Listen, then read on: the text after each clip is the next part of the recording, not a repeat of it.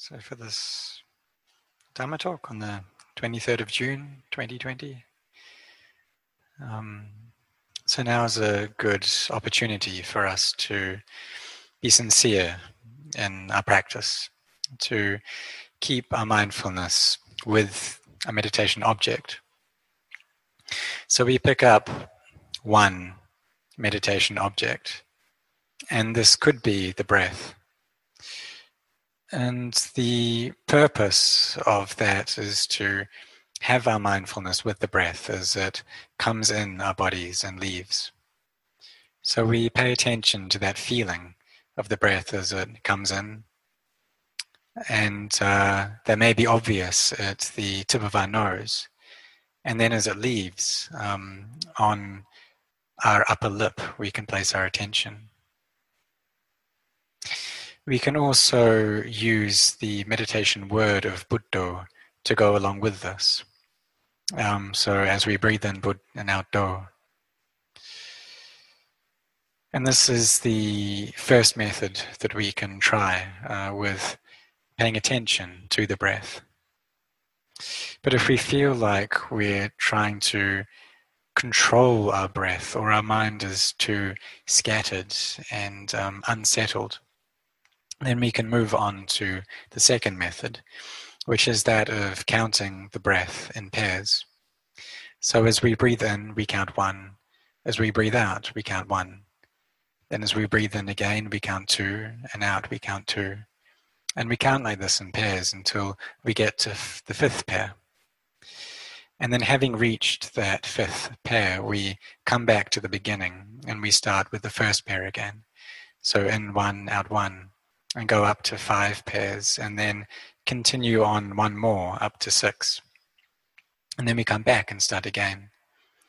And so we do this, um, increasing the number of pairs each time we come back and count until we reach the tenth pair. If we forget uh, where we are in this counting, however, then we should come right back to the beginning and carry on doing it until our thoughts um, lessen and our minds are able to just stay present with the breath. If we can keep up with this counting, that means that our mindfulness is there. And then we can move on to trying um, counting quickly with the breath. So as we breathe in, we count one, two, three, four, five, and we breathe out one, two, three, four, five. Or we can count up to six, or you know, do whatever number feels like it gives us a sense of peace and calm internally. So we carry on practicing having our mindfulness there with the breath coming in, the breath leaving, and we keep at that.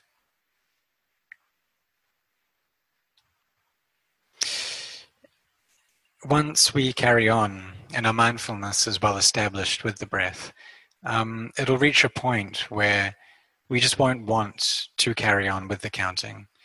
And this counting will end all by itself. This means that our mind is beginning to calm down and reach peace. We'll just be with the breath as it comes in and goes out. Um, and then eventually, the feeling of the breath will stop altogether. This means that the mind is gathered into one single point. Maybe that point will be the end of our nose, maybe it will be the chest, and there'll be a quite a compact feeling there. And so we just know this. We know the breath, and there's no need to get into any confusion, any doubts over it. We just bring our minds into a state of peace and calm. But it's often the case that when we do begin this training and we follow up with it, that there will be uncertainty that arises. So we just forget any of these doubts and come back to the breath. Use this as our main means of establishing mindfulness. And then when our minds do settle down and become peaceful, we use that state to contemplate. And we can contemplate the same object, uh, investigate the breath, see that the breath is always in a state of flux, and that it arises, lasts for a short time, and then ceases. So, right there within the breath, we can see this quality of anichang, of inconstancy. Our bodies are dependent on the breath, and the reason that we're all able to stay alive is because these bodies are constantly breathing in and out. So we see that there's this in breath, and then there's a short pause, and then there's the out breath. And so this arising, lasting, and ceasing. And within the span of just one single day, this arising and ceasing of the breath happens many, many times. And so we contemplate that, and we contemplate the nature of change um, in these bodies in order to see that they are not sure, that they're unstable.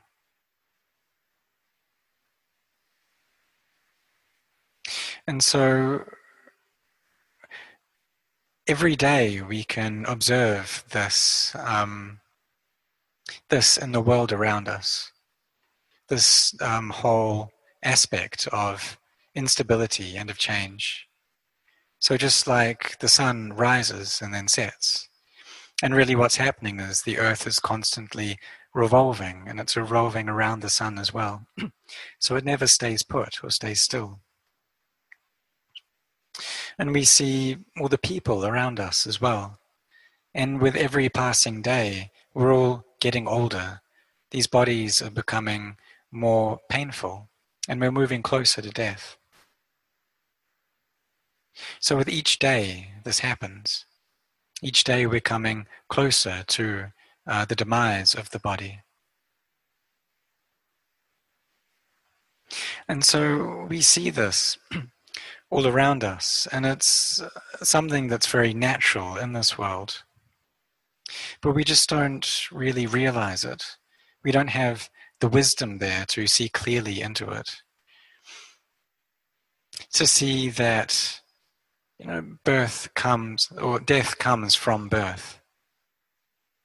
Usually we just focus on these two different things. We see people who are born, we see people who die, but we don't make the connection between them.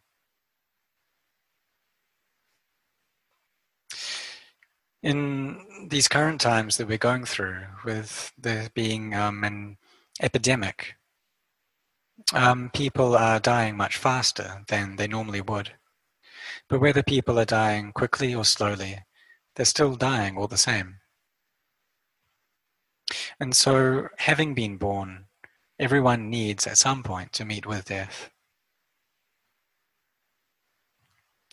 But when we do come into this world, then we cling onto these bodies and we start attaching. And having been born, we don't want to die. And so many people are afraid.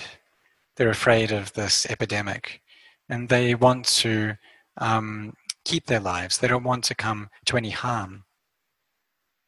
But if we contemplate well and we use our faculty of wisdom, then we can see that what is more worthy of our fear are the kilesas, are the defilements.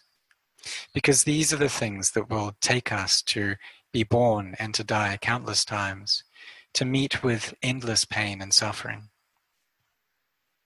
So the Buddha, he found the path that leads the mind out of suffering. And it's like all the beings in this world are caught, um, trapped inside a large jail, this jail of samsara, of the cycle of birth and death. And we just don't see that it's like that we don't see the danger and the harms in it. And so we find pleasure and enjoyment in this cycle, in constantly being spun around between birth and death endlessly.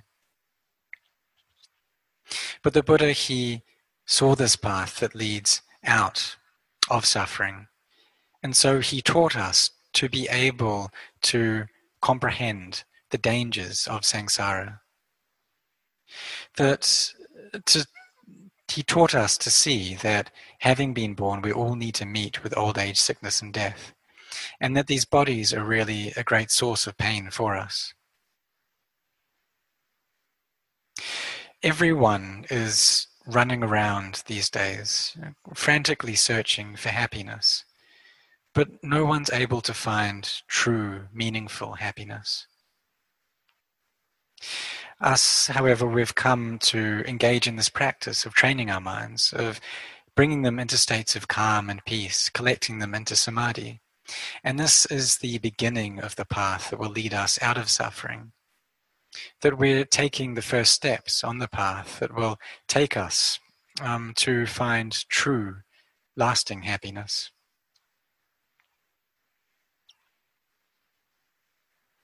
And so the True happiness, this real happiness, is a happiness that doesn't have any suffering at all present.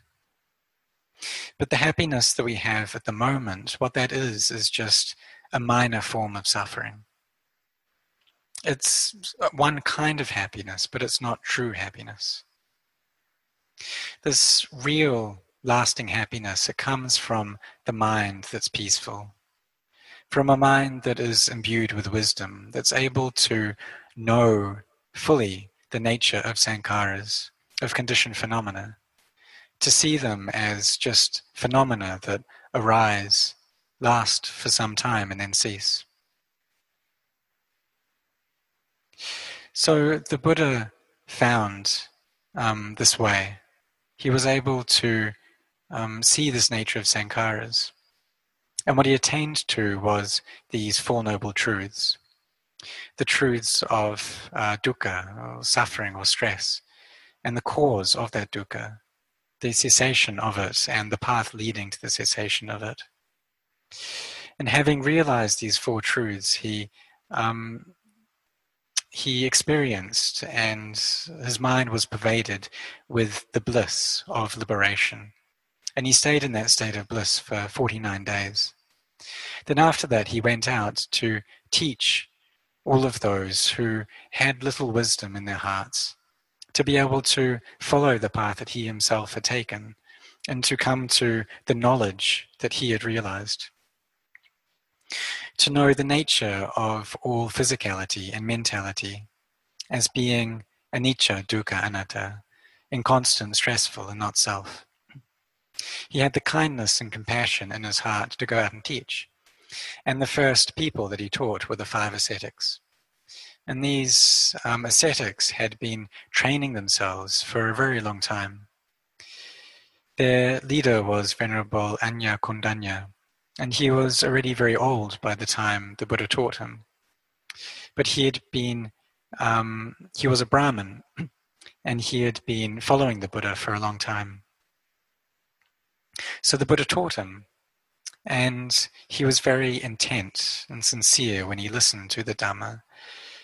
His mind was in a state that he was able to see the truth in what he was being taught. He could see that the nature of all conditions is to arise and cease. And this is the way that it's always been, but just we've been lacking someone who has enough wisdom to be able to tell us that it's that way. So, for all of us, uh, as well as Venerable Anya Kondanya, from the very time of birth, you'd been constantly surrounded by things that arise and cease, arise and cease. And we can see this in nature. The trees, for example, that they grow up from a seed into a sapling and then up into a fully grown tree. And then eventually they'll fall down and die. And the whole of nature is like this. And people are the same. They go from birth to death. And we see this. We see birth, we see death. But what we see is still, it's still within this whole realm of self. And so we go and attach to it and we give this meaning to it. And so for all of us, we have to meet with old age, sickness, and death. But we just don't see that that's the nature of our lives and of these bodies. We don't see the inconstant um, nature of these things. But really, that's the way it is that these things are unstable, that they don't last, that there's no true happiness there within them. So, what it's important for us to do is to engage in this training that will allow us to meet with a lasting happiness, a happiness that doesn't depend on any external things. And even though this way of practice can be arduous, it can be difficult, and still we give it our best. We really try, try to train our minds, to cultivate them, to develop them. In each day, we do this. Because every day, every hour, we meet with many, many sense impressions. There are the external sense impressions of uh, sights and sounds, odors, tastes, um, physical touches, and um, thoughts and emotions. And so when we have an eye when we have eyes, when we have ears, we have a nose, a tongue, body, and mind, then it's natural that there will be contact with these external sensations. And when there's contact, then there'll be a feeling that arises in the mind. The problem occurs when, from this feeling, there's also a sense of self that comes up. And there's ignorance that manifests as well. So it's normal that these things will arise. Um, but we should try to see how they're really not self. And if we can't do that in time, then when there's contact, there'll also be clinging and craving that come along with it.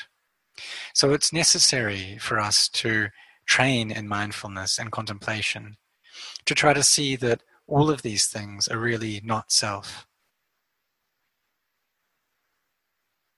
If we can't contemplate in that way, then we should try to see all of these sense objects as just being a feeling that's there in the mind.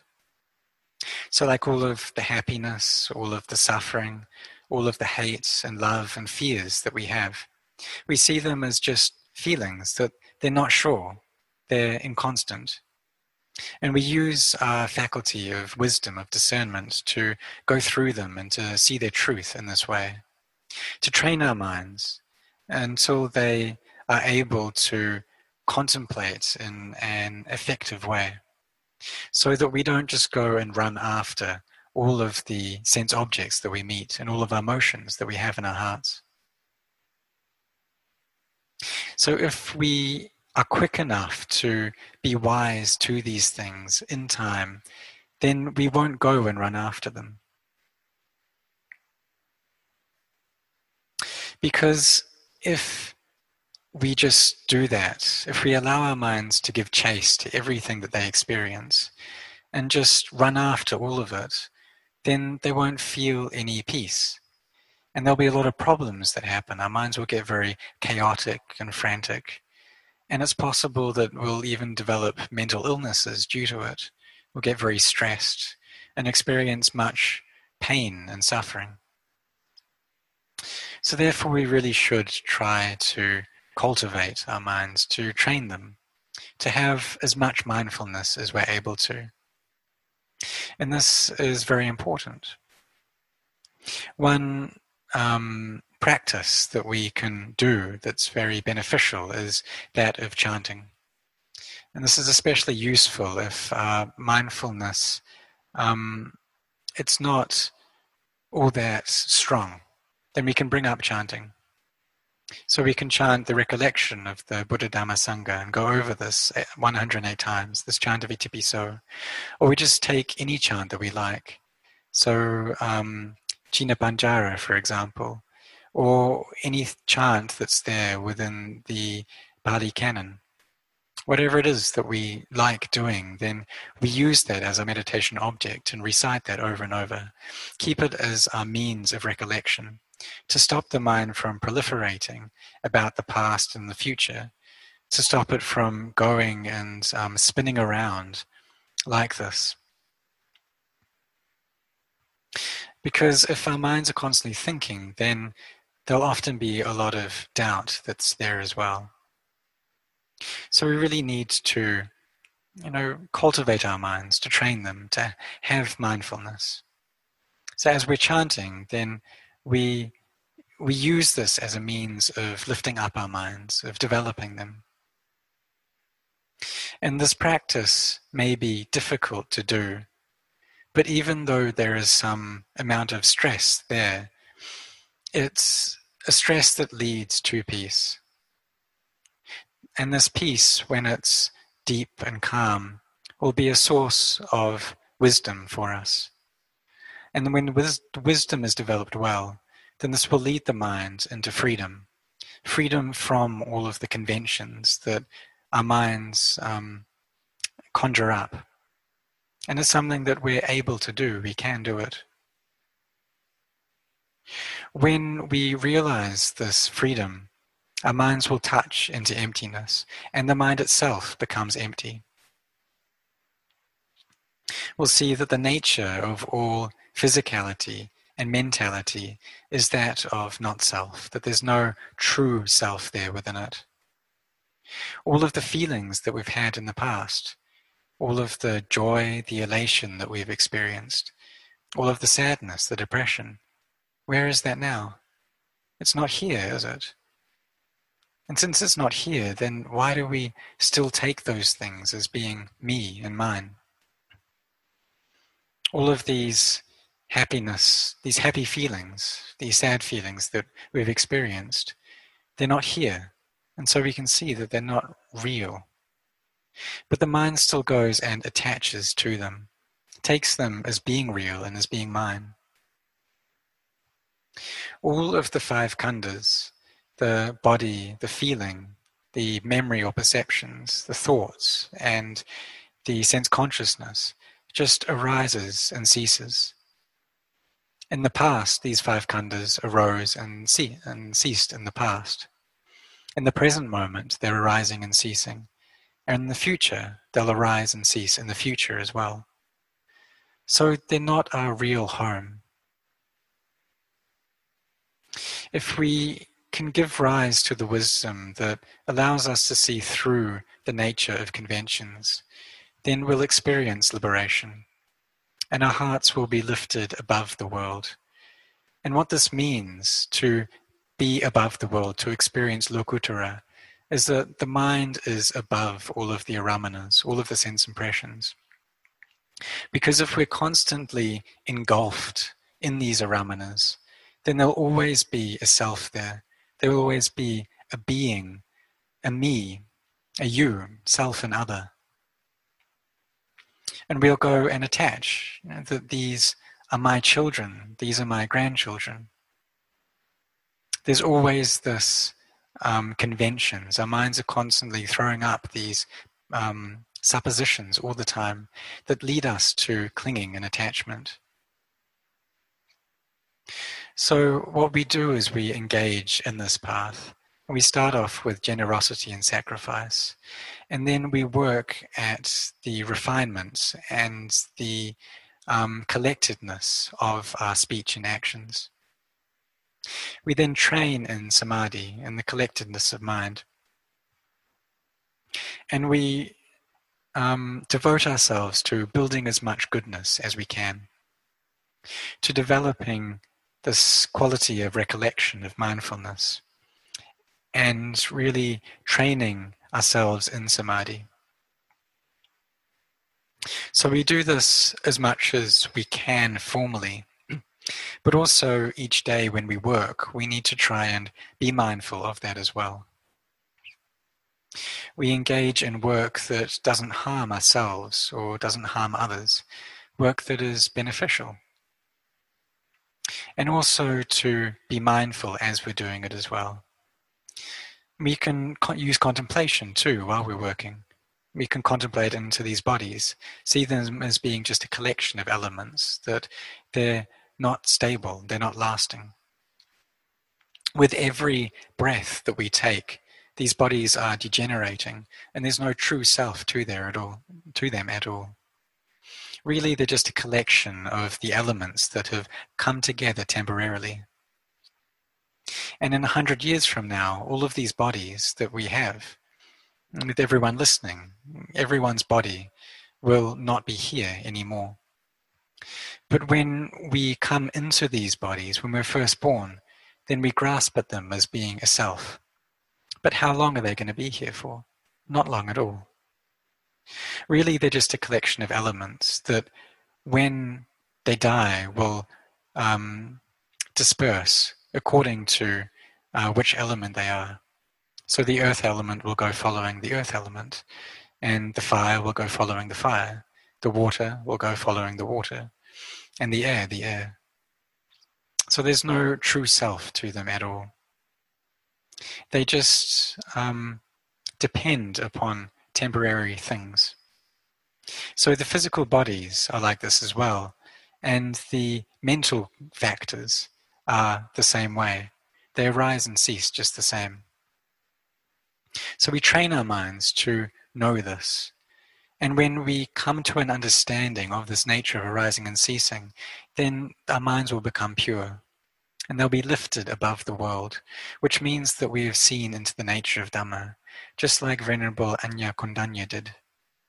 He saw the Dhamma because he saw into the true nature of all physicality and mentality, that it's all constantly changing, and the world is like this as well. When he experienced um, this vimutti, then he touched into emptiness as well, and he saw that there's no true self there. When he realized this emptiness, what he um, had come to understand was anatta, was not self. And then his mind became awakened. It reached the state of, of Buddha. And he became a Savaka Buddha, uh, one who was awakened following the teachings of the Buddha. And all of the five ascetics, they um, followed the same path as well, and seeing all of these five khandhas as being anatta, as not self. But they had been developing samadhi for a long time before they were able to reach that point. So, for all of us, we should have this intention to really try and um, put into place the causes that will allow for us to see the Dhamma and come to know the truth for ourselves.